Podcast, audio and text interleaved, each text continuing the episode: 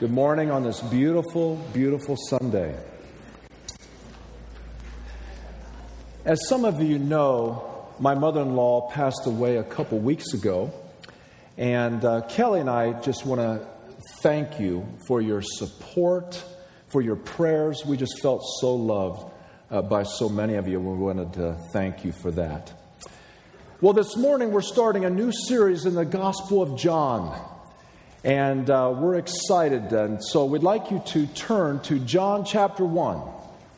And I forgot to get the page number, but if you open your Bible in the middle and you take a right turn, go to the New Testament, and Matthew, Mark, Luke, and John, the fourth gospel. And we're going to be looking at verses 1 through 18 this morning. And we'll look at the text in just a moment. But let's pray and ask God's blessing upon this time. Father, we do thank you for this beautiful day. It's a day that you've made. We want to rejoice and be glad in it. We thank you for your word, for the truth of your word, filled with promises that we can stand on. We thank you for your faithfulness. Lord, we ask that you'd bless your word this morning. We ask that you'd open the scriptures to us. I ask, Father, that your Holy Spirit would move in this place. And I pray that each person here this morning would hear something from you. We ask you now to bless this time in Jesus' name. Amen. Well, I love the Gospels. They were the first books I ever read in the Bible. As a teenager, my mother had given me a paperback New Testament. And as I read through Matthew, Mark, Luke, and John, I was amazed by Jesus Christ. I mean, all the miracles he did changing water to wine, walking on water, calming a raging storm with just his words, healing the sick and the crippled, opening the eyes of the blind, casting demons out of people, raising the dead. And then when I saw him on the cross, bleeding, suffering, dying for me, it gripped my heart, and Jesus captured my heart. And then his resurrection, he rose from the dead, as Chris spoke about last week. And it didn't tell me, it didn't take me long to realize that there was no one like Jesus. And I still love to read the Gospels, and John is probably my favorite. If you're here this morning and you haven't read the Bible a lot, and you're looking for a place to start, I'd encourage you. John's a great place to start. And, and if you've known the Lord for many, many years, John is a great book. And so we're excited about this series and we're excited that you're here. Now, John was known as the disciple whom Jesus loved. Among the disciples, he was in a core group along with Peter and James. And Jesus called John and his brother James sons of thunder. Because one time they wanted to call fire down from heaven on a Samaritan village that had rejected Jesus. Now, can you just imagine John wearing a leather jacket with a big lightning bolt on the back saying, Sons of Thunder? But then John encountered Jesus. He experienced God's love firsthand, and the love of God poured into his heart. No longer would he be judgmental. Rather, the love of God would become a central theme of this gospel. And from this book comes the most famous verse in all the Bible, John 3:16. For God so loved the world that he gave his one and only son so that whoever believes in him should not perish but have eternal life. Now, each of the gospels gives us a picture of Jesus. But to get a complete picture of Jesus, we have to read all four of them. Matthew presents Jesus as the promised king as the Messiah. Mark presents him as the servant of God. Jesus said, I didn't come to be served, but to serve and give my life as a ransom for many. Luke portrays Jesus as the Son of Man, and John presents him as the Son of God. And John's focus is on Jesus' divinity, and he wastes no time proclaiming his deity. Now, look at verse 1 these familiar words In the beginning was the Word, and the Word was with God, and the Word was God. And the Word was God. Notice John comes right out and tells us Jesus is God. John declares his deity from the very start, a theme he will carry all through this gospel. In fact, every chapter in the book of John will reveal his deity, and the Word was God. And now you say, well, but how do I know the Word is Jesus? Well, look down at verse 14. And the Word became flesh and dwelt among us. We have seen his glory, glory as of the only Son from the Father, full of grace and truth. In other words, the Logos, the Word of God, the eternal God, became flesh in the person of Jesus Christ and lived as a man among us. Jesus was God in the flesh, He was God, but He was also a man. You see, he was fully God and he was fully man. He wasn't half God and half man. No, he was 100% God and he was 100% man. But he was a man. And he had all the characteristics of a man. We know he got hungry. We know he got thirsty. We know he got tired. We know he enjoyed being with friends. In fact, John highlights this in his gospel. He wept at the tomb of a dead loved one. He had all the characteristics of a man. And yet, very interestingly, the Bible tells us he was without sin. In fact, we see him in John chapter 8 standing before the people asking, Can any of you prove me guilty of sin? Any of you ever seen me commit a sin? And no one could say a word. Now, can you imagine that? a man 33 year old 33 years old comes along and he stands before his uh, people that he knows and he and he comes along and he says has anybody ever seen me commit a sin any of you my neighbors ever seen me sin can you imagine that well if i said that everyone who knows me would stand up and say he's a sinner my wife's here ask her she'll tell you i'm a sinner all of us are sinners.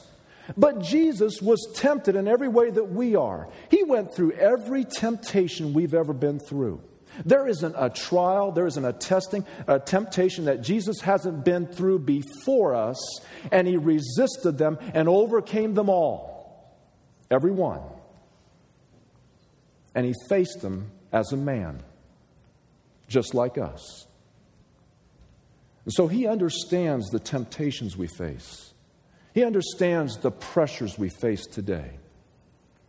He understands our pain and our sorrow because he was a man like us. But of course, he was more than just a man. He claimed to be the unique, incarnate, one and only Son of the living God. In fact, he claimed preexistence. He said in John chapter 8, Before Abraham was born, I am. He was saying, I am an eternal existence. Now look at verse 2. He was with God in the beginning. Jesus was with God in the beginning. Before time began, He existed. He has always existed. Jesus was with God in the beginning. Now, what was he doing? He was creating the world. Look at verse 3. All things were made through him, and without him was not anything made that was made. In the beginning was the Word, and the Word was with God. Now, think about it. What other book in the Bible begins this way in the beginning? The book of Genesis. The book of Genesis. In the beginning, God created the heavens and the earth. And Jesus was there. We read in Genesis 1:26 God is speaking and he says, "Let us make man in our image." You see the Bible teaches there is a trinity. There's God the Father, God the Son, and God the Holy Spirit. Now, only one God, but manifest in three persons. Now, don't ask me to explain it because uh, I can't. But one illustration sometimes I try to use to try to explain it is water. You know, water is a liquid, but then it can be frozen, as we know very well from this last winter, and it becomes a solid. So it's a liquid, it can become solid, but then we can boil water and there's steam and it becomes a vapor. It's all water, but exist in three different forms. But I don't know of any theologian that can adequately explain it. I'm not even sure that Stu Bice could explain it. But that's what the Bible teaches that there's one God manifest in three persons. Now in Colossians 1:16 speaking of Christ it says for by him all things were created things in heaven and on earth visible and invisible whether thrones or powers or rulers or authorities all things were created by him and for him. And then in Hebrews 1 it tells us that Jesus made the universe. Now, think of it. There are millions of galaxies with millions and billions of stars in each one, and the Bible says Jesus made it all. And then John tells us another amazing thing about Jesus Christ. Verse 4 In him was life, and the life was the light of men. Jesus is the author of life. In him was life. Now, this, the Bible speaks of three different types of life. First, there's physical life. The Bible says he gives all men life and breath and everything else. Jesus created physical life. And then, secondly, there is spiritual life. Now, you can be alive physically, but dead spiritually. Dead toward God having no connection with God. In Ephesians 2 1, we read this As for you, you were dead in your transgressions and sins in which you used to live when you followed the ways of this world. And then it goes on to say, But because of his great love for us, God, who is rich in mercy, made us alive with Christ, even when we were dead in transgressions. You see, before we came to Christ, we were dead in our sins separated from God. But through his death on the cross, Jesus reconciled us to God. He brought us to God, brought us into a relationship with God. We were born again, born from above, made alive with Jesus Christ. The Holy Spirit came to live within our hearts, and we became a new creation in Christ, spiritually alive, a new life with purpose and meaning and joy. In John 10:10, 10, 10, Jesus said, "I came that they may have life and have it to the full." Spiritual life. And then thirdly, Jesus gives us eternal life. You see, this life goes on forever and ever in heaven. In John 10 28, Jesus said, I give them eternal life, and they shall never perish. No one can snatch them out of my hand. Listen, if you have put your faith and trust in Jesus Christ, if you have received Him as your Lord and Savior, He promises you eternal life. You will never perish. He holds us in His hand. And Jesus went on to say, My Father, who's greater than all, who has given them to me, holds them in His hand, and no one can snatch them out of my Father's hand. You know, if Satan could, He'd take your eternal life away from you, but He can't. No one can snatch them out of my hand. What a picture of security. God has a double grip on us. Jesus has us in his hand, the Father has us in his hand. You see, it doesn't depend upon how tightly we hang on to God, it depends upon how tightly he holds on to us. I give them eternal life, and they will never perish. He holds us in his hand. Jesus is the author of life. Later in the book of 1 John, John would sum it up like this 1 John 5 12. Whoever has the Son has life. Whoever does not have the Son of God does not have life. You got Jesus, you got life. No Jesus, no life. And then John tells us Jesus is the source of light. He's the source of light. Now, look at verse 4. In him was life, and the life was the light of men. The light shines, in the darkness, and the darkness has not overcome it. There was a man sent from God whose name was John. Now, this is not John who wrote the, the gospel, this is John the Baptist. And it says, John the Baptist, he came as a witness to bear witness about the light, that all might believe through him. He was not the light, but came to bear witness about the light. The true light, which gives light to everyone, was coming into the world. Now, this is Jesus, the light of the world. In the book of John, Jesus makes eight incredible claims, each beginning with the phrase, I am. I am was an Old Testament name for God, a name that God had given Moses in Exodus chapter 3. And one of those claims Jesus made is found in John chapter 8. Jesus said this He said, I am the light of the world. Whoever follows me will not walk in darkness, but will have the light of life. Years ago, Kelly and I, we took a tour through Mammoth Caves in Kentucky. And our son Micah wasn't yet two years old, and uh, he needed a diaper change.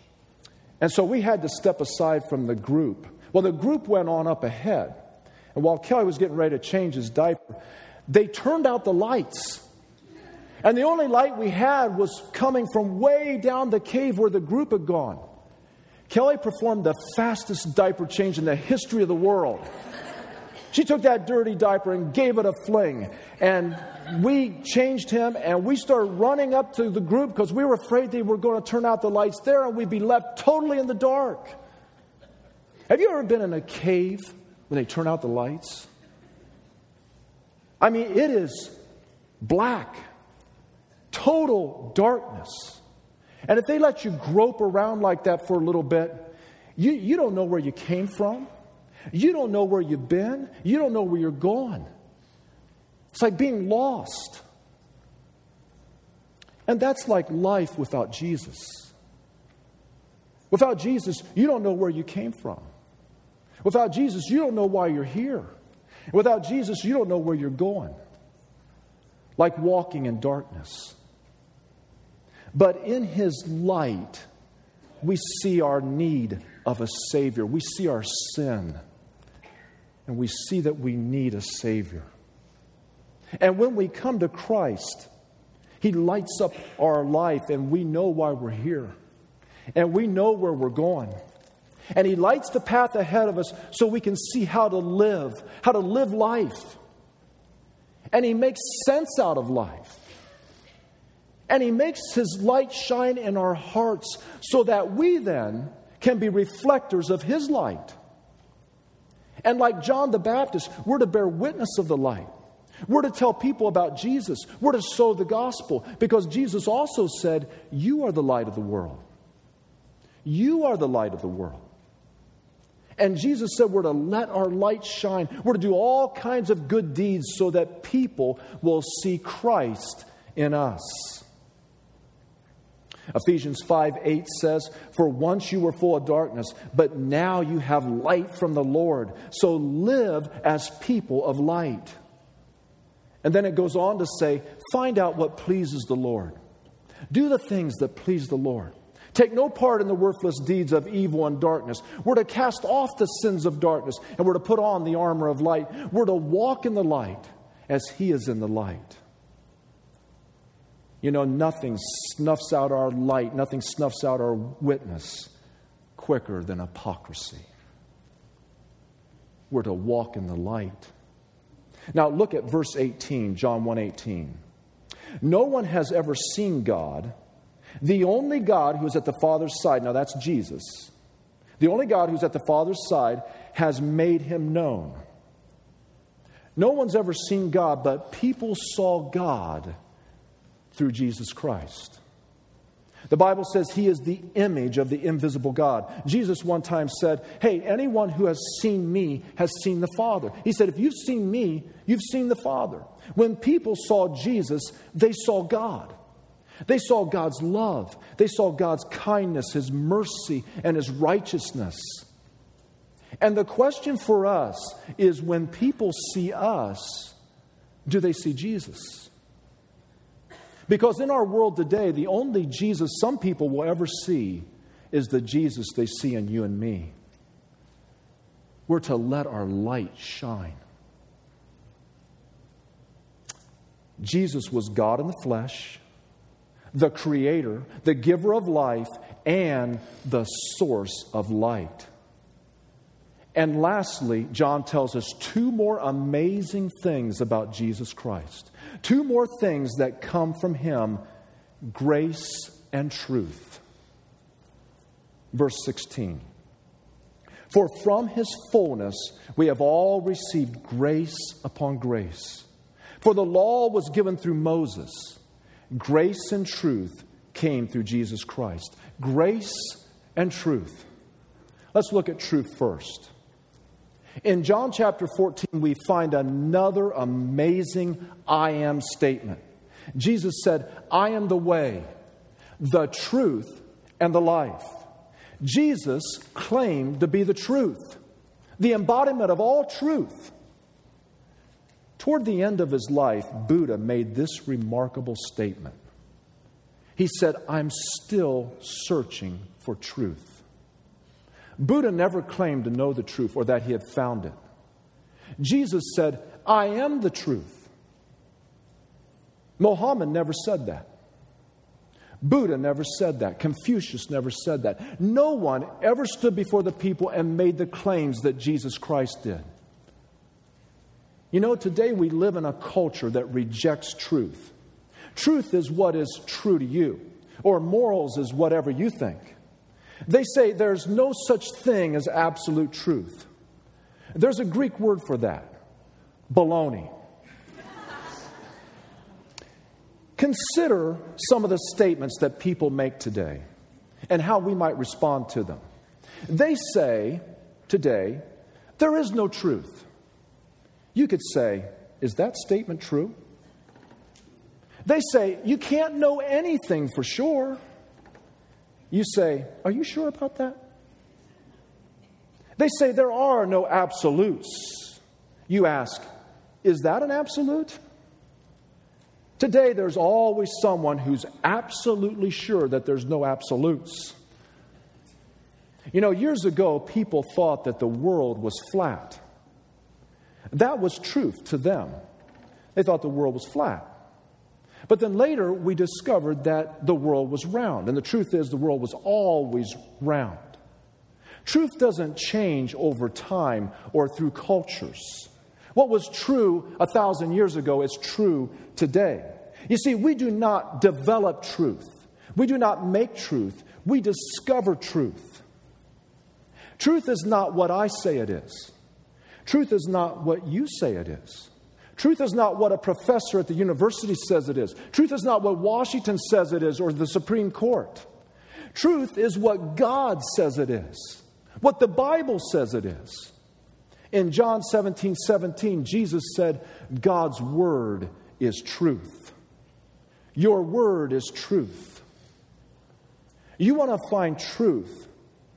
That is the source of truth, the Word of God. And that's where we discover truth. And if there was ever a time we need to know God's Word, if there's ever a time we need to study it and know it, it's today. And only then can we be set free from Satan's lies, the lies that infiltrate this world and bombard us every day. Thy Word is truth. And then finally, John tells us grace comes through Jesus Christ. Grace. Look again at verse 16 and 17. From his fullness, from his fullness, we have received grace upon grace. For the law was given through Moses, grace and truth came through Jesus Christ. Moses emphasized God's law and justice. But the problem is, we can't keep the law. Do you know anyone who's kept the Ten Commandments, never broken a Ten Commandment? You know anyone who's never told a lie? And then the Bible tells us if we've just broken one of God's laws, if we've just stumbled at one point, then he says we're guilty of all. So I'd have to say, I've broken all the Ten Commandments according to God's standard. Now, the law teaches us how God wants us to live. It gives us a standard, but the law doesn't give us any power to live up to it. It doesn't give us any power to keep it. So the law shows us we're sinners, that we fall short of the glory of God, and that we need a Savior. The law leads us to Christ, where we find grace, where we find God's love, where we find God's mercy and forgiveness. There's an old acronym for grace. Maybe you've heard it before. God's riches at Christ's expense. Note the words at Christ's expense. Grace is free to us, but it's not free. It cost Jesus his death on the cross to pay the penalty for our sin. Now, grace implies that we cannot work for our salvation. We can't earn it, we can't buy it. Ephesians 2 8 and 9 says, For by grace you have been saved through faith. And this is not your own doing, it is the gift of God, not as a result of works, so that no one may boast. No one's going to be in heaven saying, Look what all I did to get here. I'm not going to heaven because of what I've done or because of my goodness. I'm going to heaven because of what Jesus did for me on the cross and because I've received it and accepted it. I don't deserve it. I'm going to be in heaven because of the grace of God. We're saved by grace when we put our faith and trust in Jesus Christ and in Him alone. Not in our churchianity, not in our good works, but our faith and trust in Christ. And then we live our whole Christian life by grace. I can't live the Christian life without God's grace. I can't do it. I can't stand up here without God's grace. Now, by definition, grace is God's unmerited favor. It's God's help, it's His favor. And I need His grace. I need His help every day. Jesus said, Apart from me, you can do nothing. But with His grace, with the power of the Holy Spirit, I can do all the things that God calls me to do. And so can you. So, how do we get God's grace? How do we get His favor? How do we get His help? Peter tells us how. 1 Peter 5 5. God opposes the proud, but He gives grace to the humble. God gives His grace to those who are humble, to those who humbly depend upon God. And when we're on our knees before God and we say, Lord, I need you, Lord. Lord, I can't do this without you. Lord, help me. Help me, Lord. And we declare our dependence upon God, then He gives His grace. His grace comes flooding in, and we find that His grace is sufficient. And that's the way we come to Christ humbly, like a little child. Jesus said, Unless you change and become like little children, you will never enter the kingdom of heaven. And if you and I want to be great in the God's kingdom, it starts by being humble, humbly dependent upon God. God loves us.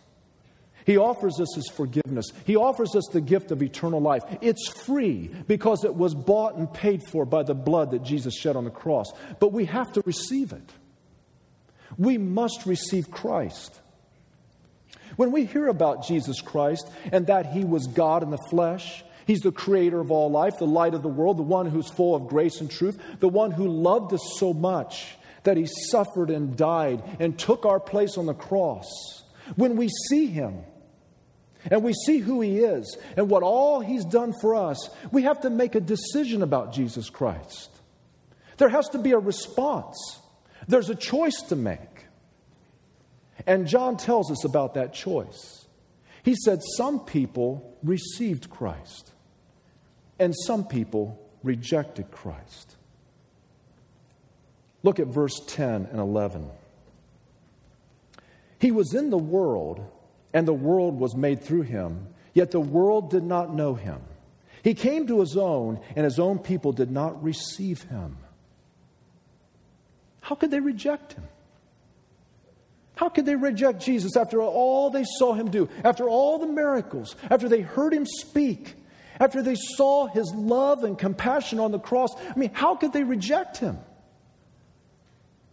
John tells us in chapter 3 they loved darkness instead of light because their deeds were evil. They loved their sin more than they loved God. They weren't willing to repent of their sin. And Jesus told us that unless you're willing to repent, you will perish. Unless we repent, we will perish. Unless we're willing to change our mind about God and change our mind about sin and to change our way of living, if we're walking away from God, He wants us to do a U turn and turn and toward God. Repentance is the first step we take toward God. But they didn't all reject him. Many did receive Christ. John goes on to tell us in verses 12 and 13, he said, But to all who did receive him, who believed in his name, he gave the right to become children of God, who were born not of blood, nor the will of the flesh, nor the will of man, not a physical birth, but of God. You see, when we were born physically, we became physically alive. And we were placed in our parents' family. But when we received Jesus Christ as our Lord and Savior, we're born again spiritually. We pass from death to life. We're made spiritually alive. The Holy Spirit comes to live within our heart, and we're born from above. And God puts us in His family, and we become children of God. And this morning, I want to ask you has that happened to you? Have you been born again? Does Jesus Christ live in your heart? Are, are, you sure that your sins are forgiven and that if you died today, you'd go to heaven? Are you sure? I'd like everyone to close their eyes and be in an attitude of prayer. And if you're here this morning, and you can't say, I know that my sins are forgiven. I know I'm going to heaven. I know that Jesus lives in my heart. If you're not sure, you can make sure today. You may be a good person. You may come to church, but maybe you've never personally received Jesus Christ as your Lord and Savior. And if you'd like to make sure this morning, you'd like to know for sure, I want you to pray this prayer with me. Just pray it softly, but pray it from your heart. Dear God, I know that I'm a sinner, and I'm sorry for my sin. Will you help me to turn from my sin? I want to turn to you. Jesus, I believe you died on the cross for me, that you rose again from the dead. And I want to ask you to come into my heart, into my life. I want to know my sins are forgiven. I want to be in heaven with you. In Jesus' name. Father, I thank you for each person here this morning. For each person who has committed their life to you. And for someone who's maybe done it right now for the first time, Lord, we thank you that you hold us in your hand. You give us eternal life, and you've promised we'll never, ever perish. You've said, I'll never, ever leave you nor forsake you. Lord, we thank you for all that you've done for us. In Jesus' name, amen. Now, this morning, if you prayed that prayer for the first time, I want to encourage you to tell someone about it. Jesus said, If you acknowledge me before men, I'll acknowledge you before my Father who is in heaven. There's something about making it just known publicly, telling someone that kind of settles it and seals it in our heart. The Bible says that all the angels in heaven are rejoicing. And when you share it with someone, you give them the opportunity to share in your joy. So I'd encourage you to do that today.